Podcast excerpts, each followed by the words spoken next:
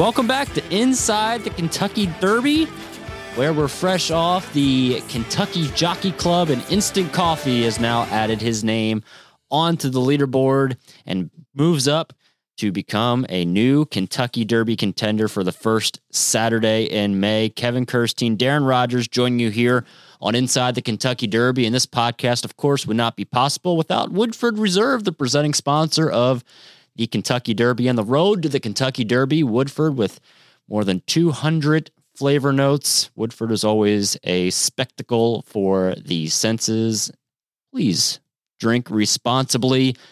Darren, I think trainer Brad Cox may have had a couple of Woodfords last night. I've been told he's a Woodford guy, and he was able to grind out a victory with his trainee, Instant Coffee, in the Kentucky Jockey Club. I like your play on words there. Grind out with Instant Coffee. And yes, bourbon and Woodford Reserve makes Instant Coffee much better. Yes, of course.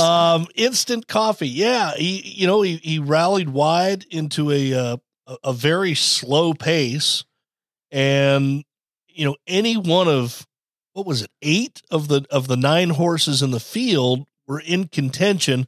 He was able to surge late inside the final 16th of a mile, won by 1 1/4 lengths. I'm not so certain. And by the way, congratulations to them. That's a great victory. Anytime you win a grade 2, $400,000 race, that's a feather in the cap. And Al Gold, who had Cyberknife on this year's trail, he's on next year's trail with Instant Coffee for Brad Cox. I'm not certain how strong this race is going to end up in the end.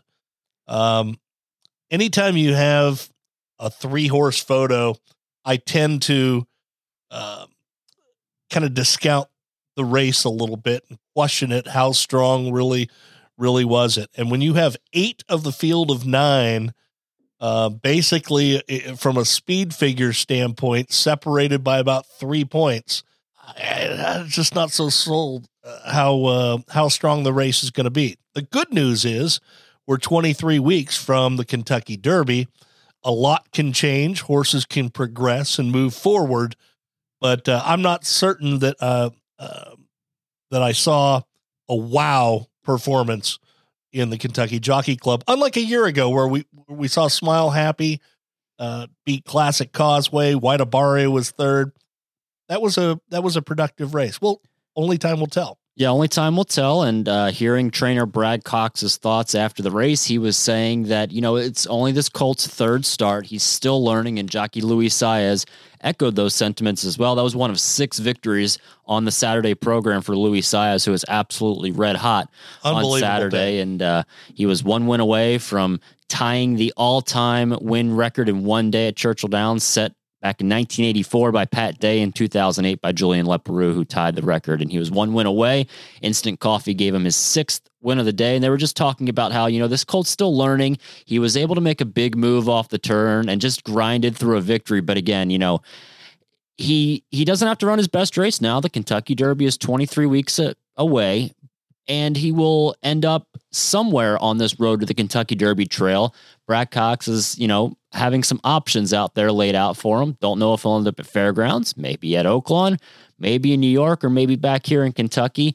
But, I think he's probably has some other 2-year-olds in the barn, mainly Loggins or Victory Formation, who won earlier on the Saturday program, that are probably just a bit ahead of Instant Coffee is. And to look at the positives of Instant Coffee, he was rated in 7th early on down the backstretch.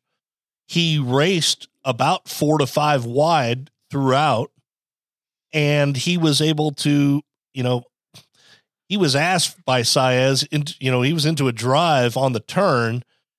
Distance looked like it was no problem. As you said from the outset, he grinded it out, and that's exactly what he did. So, he didn't have the greatest of trips, and he didn't get a setup for his close, yet he was able to overcome all that and get the victory. Well, one race prior to the Jockey Club was the $400,000 Golden Rod, which is a race on the road to the Kentucky Oaks. And, typically it decides the early Oaks favorite, maybe, a horse that has had some experience, of course, here at Churchill Downs. Darren, I think this could decide a horse that can make some noise on the road to the Kentucky Derby, not the Kentucky Oaks. And that was Hoosier Philly, who was as impressive as we could possibly seen so far. Yeah. You know, I 23 weeks out, I hate to get too excited about a prospect, but man, Hoosier Philly looks like she's absolutely a very special prospect. She just dragged Edgar Morales to the front.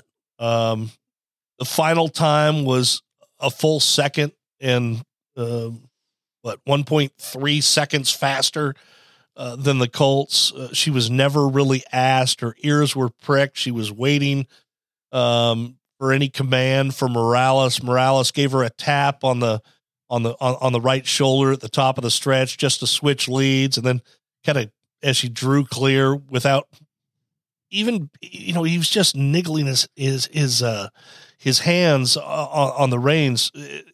It was an absolute stunning performance. Now, Tom Amos, he of course won the Kentucky Oaks in 2019 with Serengeti Empress.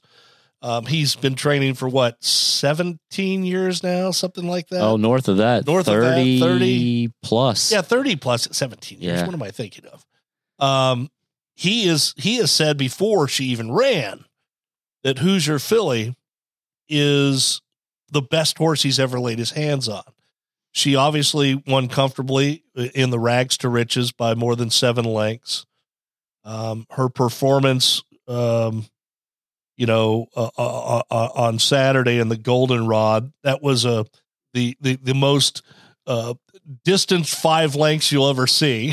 It was an easy 5 lengths, and he has said that this is the most exciting prospect. And I was surprised to hear him say after the race that the Kentucky Derby is not out of the question.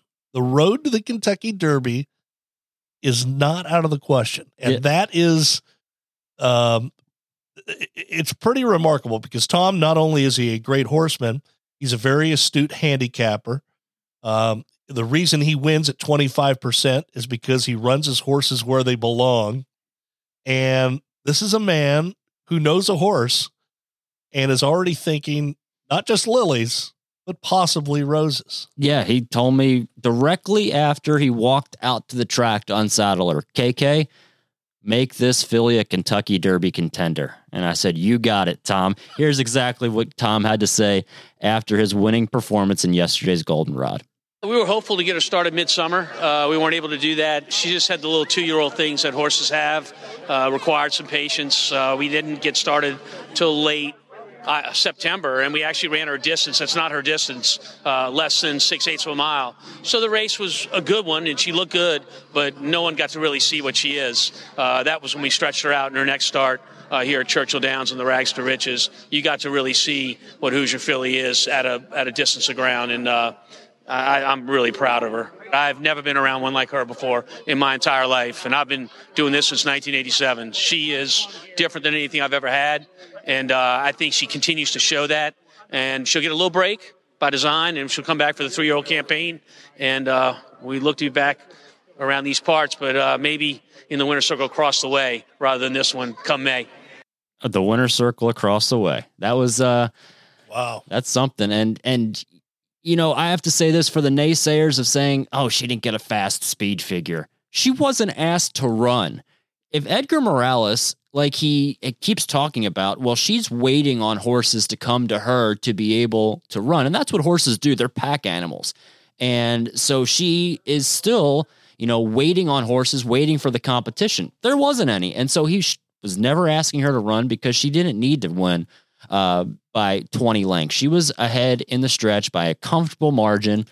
And so even though, it's a second and a fifth plus faster than the boys ran, it was, only a point or two faster on the speed figure charts than the boys, but she was never asked to run, unlike a horse like Instant Coffee, who was asked from the 3/8 pole to the wire to show his best run. And all those horses in that race were asked to show their best run around the entire turn. And so she was never asked to bid, and she's one of the most exciting prospects I think we've seen so far on both the Road to the Kentucky Derby and Road to the Kentucky Oaks. She's a possible freak. I love it. A possible freak. She's a possible freak. We got to witness Flightline this past year dominate the older horse division, and it was fun to see him each time he ran. But Hoosier Philly, she is a prospect worth looking at. KK, were there any other horses on the undercard of Stars of Tomorrow 2 at Churchill Downs that were worth noting? Well, you know, we talked about on our last podcast of how productive this day has been. More than 50 grade one winners, all the Derby winners, all the, you know, top horses that have run on these Stars of Tomorrow programs. And I wanted to mention Point Proven, who's a colt for Todd Pletcher, who grinded out a victory yesterday. And Todd was quoted as saying, you know, this is a colt that we've always liked. So we're hoping that was a race that we were hoping for. He always acted like he wanted more ground. And so the 1.8 mile distance, which he broke his maiden at yesterday, was good for him. He's a very leggy colt, and he's a good galloper that gave us the impression that he's a two-turn horse being by Gunrunner out of a Bernardini mare. He ran well enough at Saratoga that we thought he might be okay sprinting first out. But that's not quite what he wants to do.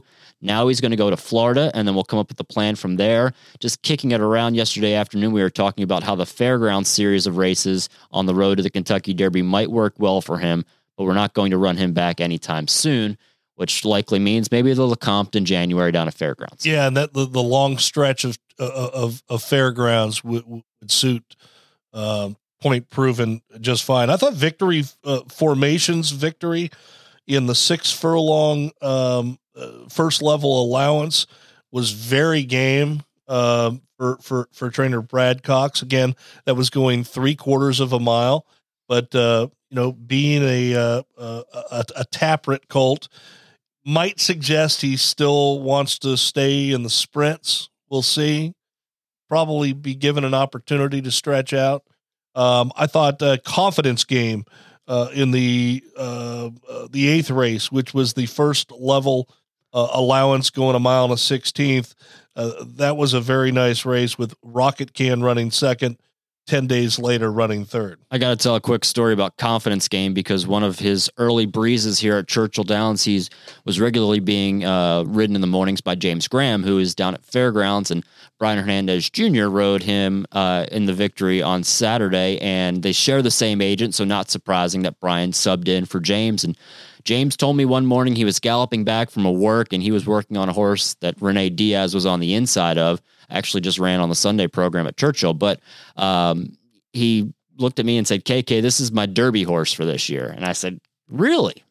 And this was, you know, a few months ago. Mm-hmm. And of course, you know, I backed him quite a bit first out, doesn't win. He wins second time out, and I, you know, made a little bit of my money back. And then I, you know, went all in the third and the fourth start.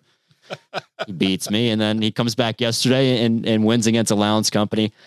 He's 1-5 to be showing up down at Fairgrounds because of Cajun Keith DeSormo, who gets a lot of the horses ready for the Road to the Kentucky Derby trail down there. So I guarantee we'll see Confidence Game down at Fairgrounds as well. So a quick look at the updated Road to the Kentucky Derby leaderboard presented by Woodford Reserve. Forte, the Breeders' Cup juvenile winner, and your certain 2-year-old champion, is a clear atop with 40 points. Curly Jack ended up moving into second with 17 points. Blazing Sevens at 16. Instant Coffee moves up to number 4 with 12 points. And then we have others with 5. On the Japan Road to the Kentucky Derby, we did have a race over the weekend, won by Cotton Newer, won the Catalya show at Tokyo Race Course, and those connections seem very eager to possibly try the Derby. It sounds like they may go to Saudi Arabia. They could go to the UAE Derby, and they are not ruling out a trip to America with Cotton Newer. And the Japan Road to the Kentucky Derby continues just in a couple of weeks on December the 14th at Kawasaki Race Course. And that's, of course, the second of 4 races on that Japan Road to the Kentucky Derby. The Kentucky Derby back home here in North America starts up again on December the 3rd with the Remsen and Aqueduct. And so That's always interesting to see, 1.125 mile distance for the 2-year-olds at this stage who can stretch out in there. So we'll be back on Thursday to give a preview of the Remsen, which is the next stop on the road to the Kentucky Derby. And we'll chat then. Who knows what can happen here with just 23 weeks remaining until the first Saturday in May.